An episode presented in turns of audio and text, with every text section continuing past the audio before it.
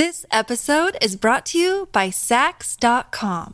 At Saks.com, it's easy to find your new vibe. Dive into the Western trend with gold cowboy boots from Staud, or go full 90s throwback with platforms from Prada. You can shop for everything on your agenda, whether it's a breezy Zimmermann dress for a garden party or a bright Chloe blazer for brunch. Find inspiration for your new vibe every day at Saks.com. As flight attendants, we are notified whenever law enforcement is going to be on board. The FBI agents had this box, and the box was actually in the middle seat in between both of the FBI agents. And I said, Hey guys, you know, um, if you want to have more space for the both of you, you know, you can put the box up here in the overhead bin. And they kind of smiled and they said, Oh no, we purchased the seat for the box. And I was like, Man, whatever's in that box must be really important because they purchased a seat for the box itself. It made me even more curious as to what they were transporting. I asked them just kind of like jokingly what was in the box, and they just said, Oh, we're not at liberty to tell that but you'll probably see it on the news. So at that moment, I really wanted to know what was in the box.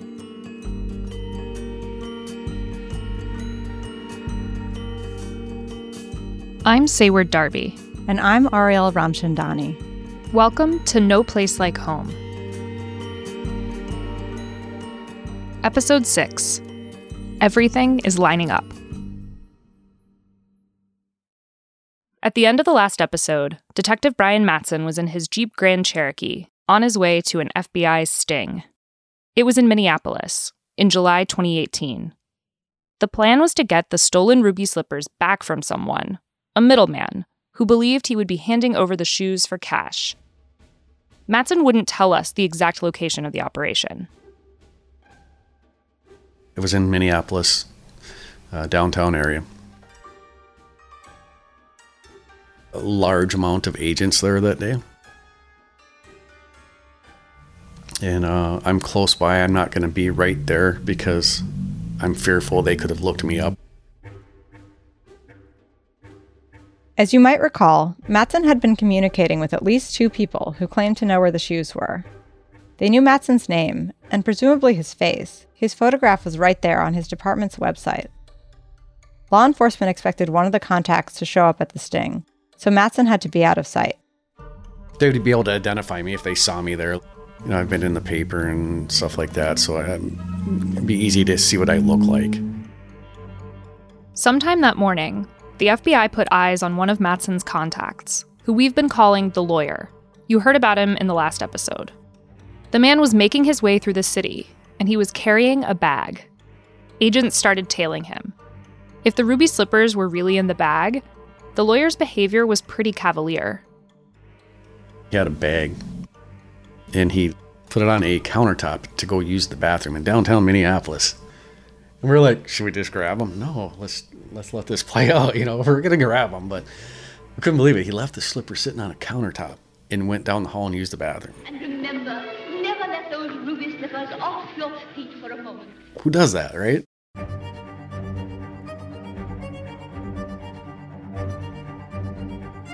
What we know about the site of the sting is that it had tables and places to sit. A restaurant, maybe, or a hotel lobby. When the lawyer arrived, two undercover agents were waiting for him. They were posing as an insurance agent and an authenticator. The man seemed to buy the whole setup. You know, when you're talking about reward monies, whether it's a check, a money order, cash, it's got to hold up, right, to anyone looking into it. So it was all a ruse, but it was actually real money there that day.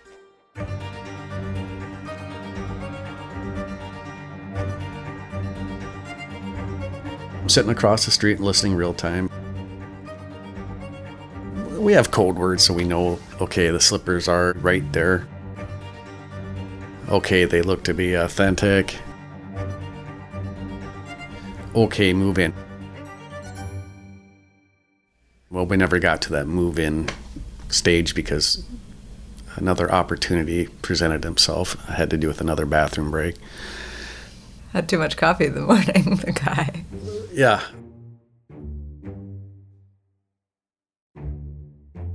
I, you know, I'm, I got to be careful how I say this, but um, the money and the slippers were secured, and the contact team made contact.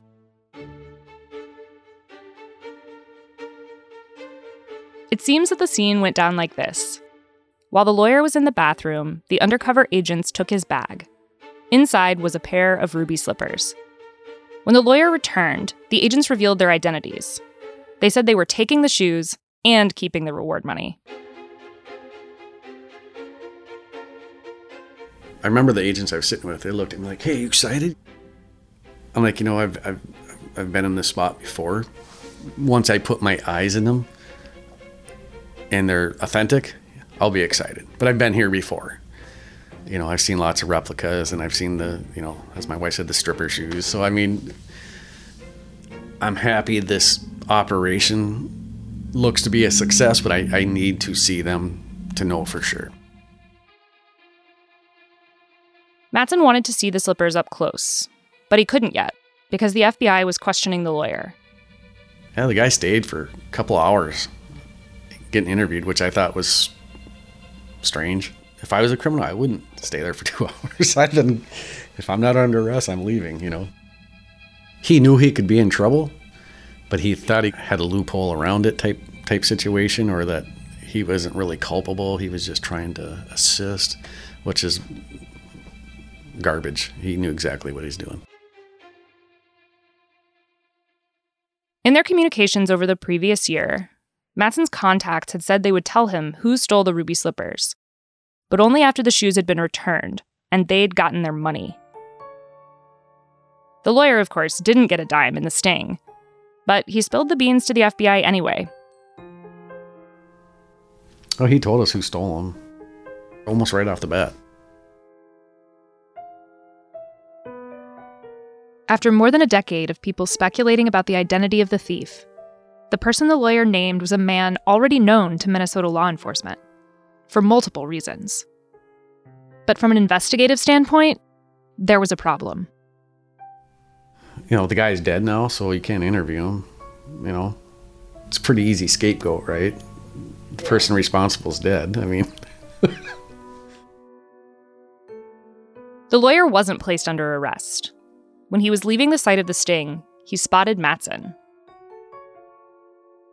The bad guy uh, did see my face, stopped, said, You probably want to get a good lawyer.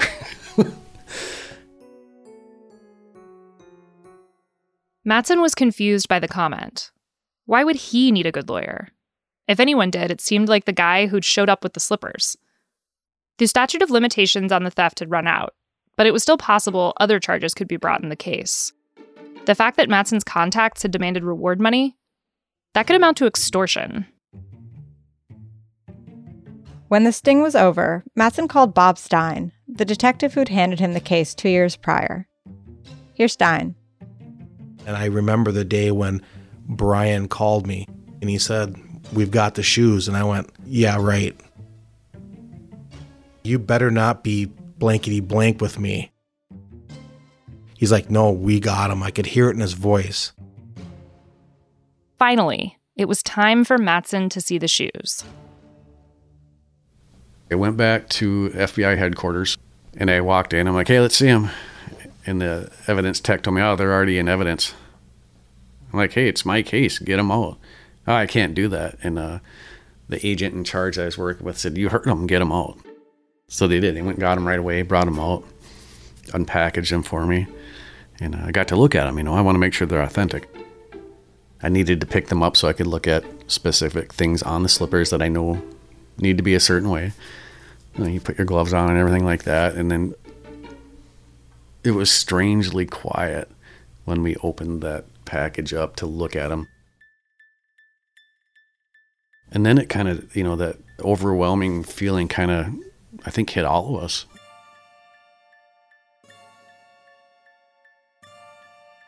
Mattson snapped a picture of the shoes with his phone, like a trophy shot. The slippers certainly looked real, and the FBI had to treat them like they were. The Bureau's art crime team got involved, a designated squad that works on cases involving stolen paintings, ancient artifacts, and other important cultural property. Here's Agent Jake Archer, who's on the team. The last thing that the FBI wants to do is recover something that we've worked very hard to recover and then damage it once it's in our possession. It is very difficult for uh, the FBI to go ahead and do this properly, and that's why the art crime team exists. The art crime team prepared special packaging for the slippers a box that would protect them on their journey. Because they had somewhere to be. The shoes were being flown from Minneapolis to Washington, D.C. At the beginning of the episode, you heard Samantha Taylor, a Delta flight attendant, talking about being on a plane with two FBI agents who had a box on the seat between them. They were actually wearing uh, plain clothes, jeans. They just looked like regular people traveling. I don't know if it was a couple days later or a week later that it did come on the news that Dorothy's ruby slippers had reached the Smithsonian, I believe, for authentication. The FBI brought the box to the Smithsonian's National Museum of American History. The Bureau was pretty confident that the slippers in the agent's possession were Michael Shaw's pair, the traveling shoes. But they had to be 100% sure. And there was someone who'd been preparing for years to give them an answer.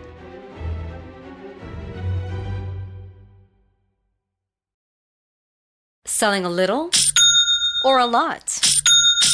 Shopify helps you do your thing, however you cha-ching. Shopify is the global commerce platform that helps you sell at every stage of your business. From the launch your online shop stage, to the first real life store stage, all the way to the did we just hit a million orders stage. Shopify is here to help you grow. Whether you're selling scented soap or offering outdoor outfits, Shopify helps you sell everywhere. From their all in one e commerce platform to their in person POS system, wherever and whatever you're selling, Shopify's got you covered. Shopify helps you turn browsers into buyers with the internet's best converting checkout, 15% better on average compared to other leading commerce platforms. And sell more with less effort thanks to Shopify Magic, your AI powered all star. Shopify powers 10% of all e commerce in the US. And Shopify is the global force behind Allbirds, Rothy's, and Brooklinen, and millions of other entrepreneurs of every size across 175 countries. Plus, Shopify's award winning 24 7 help is there to support your success every step of the way. Because businesses that grow, grow with Shopify. Sign up for a $1 per month trial period at shopify.com slash odyssey podcast, all lowercase. Go to shopify.com slash odyssey podcast now to grow your business, no matter what stage you're in. Shopify.com slash odyssey podcast.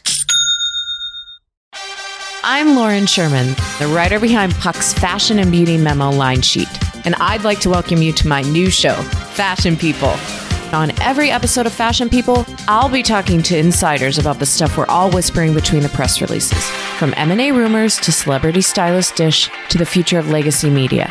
Be sure to follow and listen to Fashion People, a presentation of Odyssey in partnership with Puck, available on the free Odyssey app or wherever you get your podcasts. I was sitting outside my supervisor's office, like in a desk, and he's just talking on the phone, and I don't eavesdrop. But when I hear him say ruby slippers, I just sort of like listen a little more. And he's talking about like looking at the ruby slippers and taking them off display. And so he's like, Well, I'll have to find someone. And I think at that moment, like, I just like stood right up and I like kind of put my arm up. And he was on the phone, but he was looking at me and laughing because I, well, it's the ruby slippers. This is Dawn Wallace, an object conservator at the Smithsonian, which is home to the People's Shoes, the pair of the ruby slippers that was first sold at the 1970 MGM auction. They were donated to the museum several years later. They were used a lot in the film, so they're the most deteriorated pair. All that tapping and dancing took its toll. In 2016, the museum decided to conserve them, and it launched a Kickstarter campaign called Keep Them Ruby. Dawn Wallace, who has a deep and abiding interest in plastics and film memorabilia, ended up working on the project for two whole years.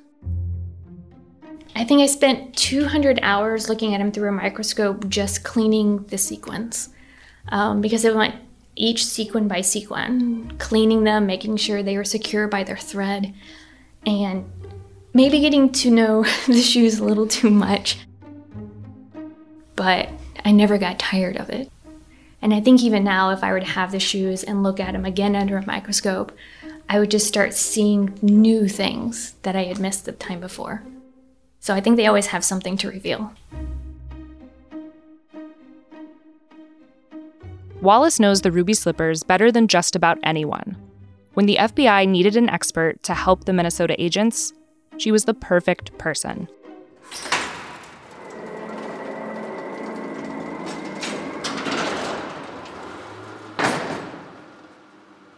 Wallace works in a room in the basement of the museum. There's a huge freight elevator you take to get down there. This is the digital microscope that we use most often. I built kind of special holders just when I was working on the shoes. And I made myself a little pillow so I could lay the shoes on it and then move them around. Um, Wallace has several microscopes. One is so powerful, she has to use vibration dampening tables. Everything is incredibly clean, and objects are only handled with gloves. This is where the FBI agents brought the slippers for her to examine. They put the box on the table. They open up the cardboard box, and inside is another box. Very well packed. And you can just see a pair of shoes like red sequins. And first glance, you're like, wow, these are these are ruby slippers. These have the age, these have that wear, the appearance. And you just start getting a little bit of butterflies from it. And I think that's when I start looking at the FBI agents and they're looking at me. I'm like, these, yeah, I mean, these look, these look like it. And so my supervisor and I, we each take a shoe and we're going between the stereo microscope and the digital microscope.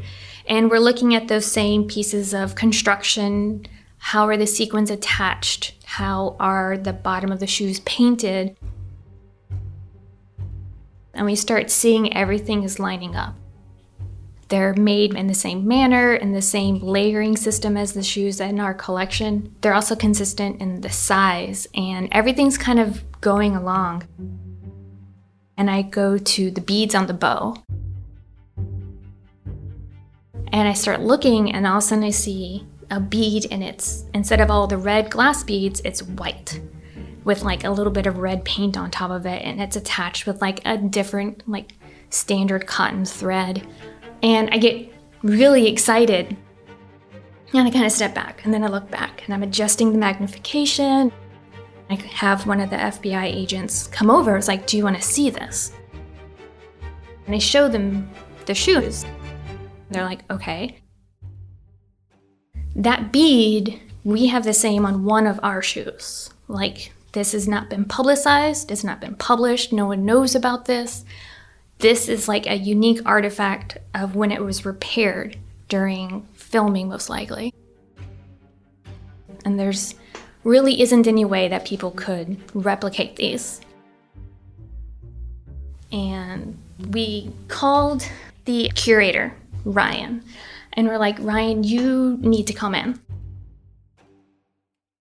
You know, I, I took a day off so that I could go look at apartments with my now wife and I got the call, "Hey, we need you back at the museum right now. Uh, we can't tell you why." And I said, "Well, I'll come back in a little bit. I, I'm busy." She said, "No, you need to come back right now." This is Ryan Lintelman. He's the entertainment curator at the Smithsonian. He manages the Wizard of Oz exhibition, where the ruby slippers normally sit on a pedestal in the middle of a large gallery decorated with scenes from the movie, like the Field of Poppies. There's nothing else in the room, the curators have left plenty of space so people can crowd around the slippers. Usually it's packed, but the day we visited, the museum was closed because of COVID. You know, I, I love to go down when they're on display and, and see people interacting with the slippers because no matter how jaded you get about whatever else might be going on in your job, the joy that people have when they get to visit them, you know, maybe after years of trying to get there or a long drive across the country. I mean, people literally make pilgrimages to see the ruby slippers. You know, I've seen people start crying. I've seen people run across the floor of the museum, usually getting security guards after them, you know, just because they want to run up and take their picture with them. It's it's pretty incredible. When Lintelman responded to Wallace's call, he didn't expect to find FBI agents in her workroom, much less what they'd brought with them. You know, I finally walked down to the conservation lab and was surprised to see two pairs of ruby slippers there together. The Smithsonian slippers were sitting next to the pair from Minneapolis. Wallace and Lintelman were curious where the stolen slippers had been for all the years they were missing. Tossed in a closet or a drawer? Buried underground? Displayed in someone's home? They found some clues. To my eye, the stolen pair looked like they had been handled carefully and cared for in the years that they had been missing, which I was really excited to see, having been worried that they might show a lot of wear. The only thing that was a little concerning is that there's some evidence that the inscriptions inside had been rubbed off, maybe in an attempt to kind of disguise them and hide their history. So I think we still have a lot to learn about the theft and what was what was in the minds of the people who thought that maybe they could profit from this. You can see they had been in a museum because there was like a layer of dirt on them and there were some condition issues. We were surprised that of the condition that they came in. So I think they were kept out of sight. I don't think they were like worn by anyone or like banged around or like clicking the heels. A lot of people want to click their heels together. So that made us very happy. Wallace and Lintelman also noticed something interesting. The left shoe in one pair seemed to match the right shoe in the other, and vice versa. There is a theory that the pair in the museum's collection and the pair that had been stolen were possible mismatched pairs. When we find that bead and you start seeing all the evidence of them being the reciprocal pair, you're like, they belong together and you just sort of you don't know when they were last together. It would have been the 1970 MGM auction.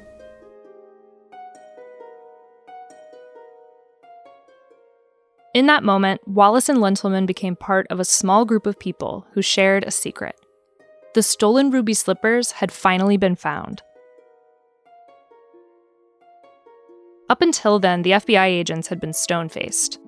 Now they took photos of their badges next to the slippers. I was talking to the FBI agents about the other things that I work on, and they seemed really interested in that. I mean, these are guys who kind of weren't expecting to get caught up in this whole world of movie memorabilia as it was, but I think it had kind of you know, gotten them, they, they got the bug for it. So I said, well, if you guys want, I can take you up to our collection storage and show you around. And it didn't take a minute for them to say yes. And they saw Muhammad Ali's robe, they saw Batman's cowl, and, uh, you know, Rocky's robe and boxing gloves, those sorts of things. And then this, you know, it struck me, oh, we've got Mulder and Scully's FBI badges from the X Files. These guys would probably like to see those. And their eyes lit up. And so that was the one thing they really wanted to take photos with, take back and show the guys, you know, at the FBI. The shoe's return wouldn't be secret for long. There were so many people to tell. Michael Shaw, the shoe's owner, when they were stolen. John Kelsch and John Miner of the Judy Garland Museum. And then there was everyone else. The world would want to know.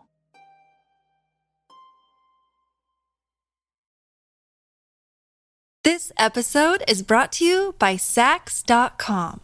At Saks.com, it's easy to find your new vibe. Dive into the Western trend with gold cowboy boots from Staud, or go full 90s throwback with platforms from Prada. You can shop for everything on your agenda, whether it's a breezy Zimmermann dress for a garden party or a bright Chloe blazer for brunch. Find inspiration for your new vibe every day at Saks.com. Calling all pop culture enthusiasts. Are you obsessed with all things celebrity? Do you live for the drama, the laughs, and the unexpected moments that unfold on social media? Then you're going to want to tune in to the Comments by Celebs podcast. Join us three times a week as we deep dive into every aspect of pop culture. Whether it's dissecting the latest trends or just chatting about your favorite celebs, Comments by Celebs has you covered. We have new episodes out every week. Follow and listen to Comments by Celebs on the free Odyssey app or wherever you get your podcasts. We had finally accepted the fact that the slippers were likely gone forever, that they had been destroyed. Uh, a big television crew had come in and done all this diving in the lake. There were rumors that two local kids had stolen them and that getting scared, they had thrown them in a Tupperware with rocks and they were at the bottom of this mine pit that was now a lake. And it was just, you know, we were sure we would never see those slippers again, and very likely they didn't even exist anymore. This is Michelle Russell, who we last heard from in episode 3. She wrote a biography of Judy Garland's father. In September 2018, she was married to John Kelsch, living in Grand Rapids and working at the Judy Garland Museum. And we got a call from NBC I said, uh, "What is this about?" Oh, we just want to tell a kind of a history about the ruby slippers. The next day, my husband's getting these texts on his phone. They're back. I'm like, this is some kind of what's back? Finally, one of the board members sent him a message. This is i'm like what? What? And they said yes it's true it's true. The fbi has found them at one o'clock. There's going to be a press conference. So finally i went down to the museum and it was mayhem. There were people coming in. I think they thought the slippers were going to be there. The phones were ringing off the hook. I started taking phone calls. The front desk was crazy. They were arranging press conferences, an interview with France, an interview with England, an interview with CNN, then saying, Well, we're all booked up. You'll have to call tomorrow. and the town itself was jubilant. Grand Rapids, that's all everybody was talking about. They found the slippers, can you believe it? You know, and people were honking their horns even when they were driving by. So finally, we put up a big sign on our signboard thank you to the police. It was amazing. It was absolutely amazing. We're here today to share with you the recovery of one of the most significant and cherished pieces of movie memorabilia in American history. The FBI had a huge press conference in Minneapolis announcing that the slippers had been found. This is a significant milestone. We wanted to share that today. Now, under the rainbow. The Bureau invited the police from Grand Rapids who worked the case. Yeah, if we could kind of maintain a decent distance, again, you'll all have your chance uh, to grab the photo. So but the pageantry didn't sit well with everyone. Some people thought the FBI was taking too much credit.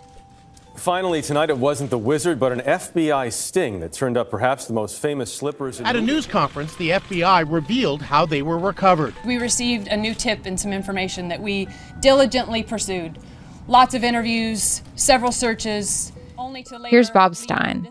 I was angry personally. I was angry because I do not give any one person credit for the slippers. You know, without the FBI, we wouldn't have recovered them, and I'll give them that. And they worked. The agents on the ground worked hard, and Agent Dudley worked extremely hard for us. For them to come out and say they diligently went after these slippers like they've been doing it for years, I was so disappointed. I was shaking my head. Not only were these slippers stolen, but the memories of a lot of Americans were stolen back in 2005. And we hope today that we give those memories back. Well, congratulations. You got yourself a win and you made Grand Rapids look terrible.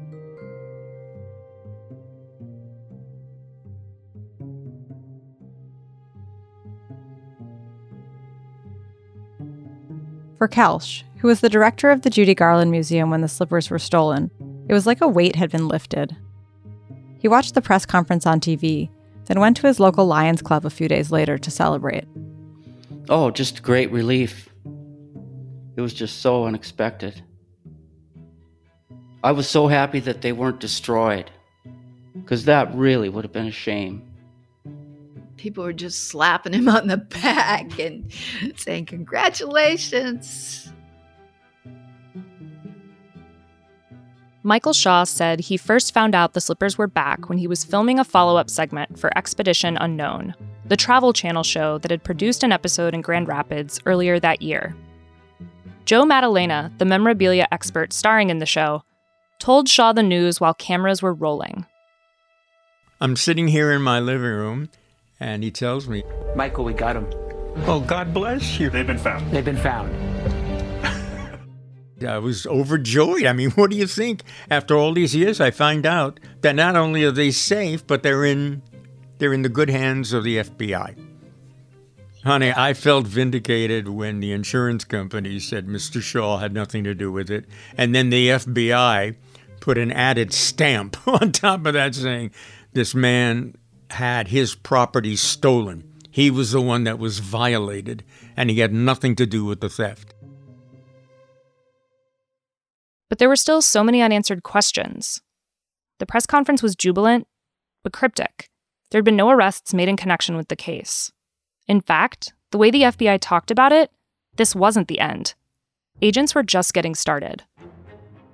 The FBI says the theft was part of an extortion scheme against the company who owns the slippers. But who stole them is still unknown. Authorities did not reveal who they believe is responsible for the theft. Well, when the word got out, they were elated, absolutely happy. But then the question is, who had them? Where were they?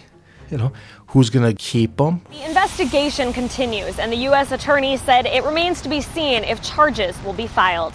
We were all very, very curious, and there were a lot of whispers of different things. This is an ongoing investigation, so we won't talk about the facts, and we will follow those facts where they lead and draw up charges as appropriate and if appropriate.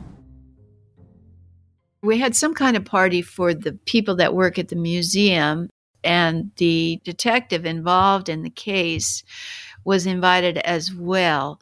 And we were able to sit down at a table with him and kind of have a private conversation. He, he said there were things he still couldn't tell, but I learned enough about it to say, okay, I understand why we can't talk about this. One of the little tidbits I've heard is that this case involves a very well known person. Here's John Miner, the founder of the Judy Garland Museum, who also talked to law enforcement about the case. He said there were several people involved in the theft and in keeping the slippers hidden for years. They'd got the slippers and then they changed hands four or five times. And nobody nobody wants to talk. They aren't good people. And uh, some of them you'd be uh, quite surprised at because uh, some people think they, they are good people, but but we know they aren't because they were involved. So that's uh, that's the ruby slipper caper. Who is Miner talking about? Who is the supposedly well known person connected to the case? What about Florida Man and the lawyer? And what about the dead guy the lawyer named after the sting, who he said was the original thief?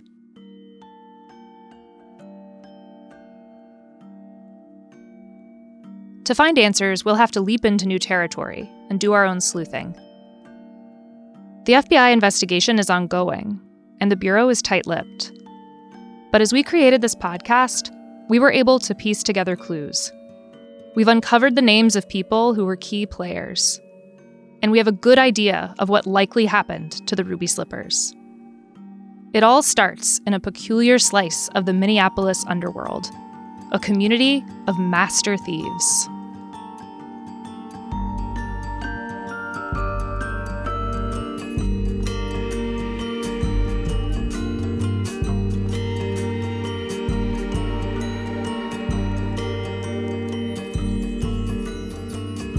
Next time on No Place Like Home. And here's the, the big payoff we're going to show you the ruby slippers. And I thought, actually, so what? It is easier to steal this art than it is necessarily to sell it. Don't worry, these aren't the stolen ones. These are another pair that has happened to come onto the market. Most of the time, the criminal is never caught. And, and you know, it's my role to get the artwork back. And he's like, I heard that name before. He was a, a custom thief, you might say. But personally, I still believe that uh, fact is going to be stranger than fiction. It's what we love is to tell stories. And um, I can't wait for this one to be told when it's all said and done. No Place Like Home is a presentation, direction, and production of C13 Originals, a Cadence 13 studio, in partnership with The Atavist magazine. Executive produced by Chris Corcoran. Written by Ariel Ramchandani. Narrated by Ariel Ramchandani and me, Sayward Darby. Directed by Lloyd Lockridge. Edited by Alistair Sherman. Produced by Paige Heimson and Valerie Thomas. Engineering, research, and production support by Adam Pershibil, Bill Schultz, Ian Mont, Bob Tabador, Patrick Antonetti, and Sean Cherry. Mixed and mastered by Chris Basil. Marketing and publicity by Brian Swarth, Hilary Schuff, Melissa Wester, and Meredith Tiger. Series artwork by Kurt Courtenay. Season 1 of No Place Like Home is based on reporting by Ariel Ramchandani for The Atavist magazine. Cadence 13 is an Odyssey company.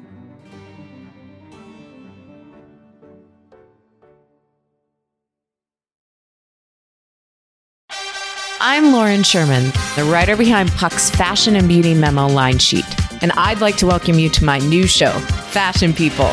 On every episode of Fashion People, I'll be talking to insiders about the stuff we're all whispering between the press releases, from M&A rumors to celebrity stylist dish to the future of legacy media. Be sure to follow and listen to Fashion People, a presentation of Odyssey in partnership with Puck, available on the free Odyssey app or wherever you get your podcasts.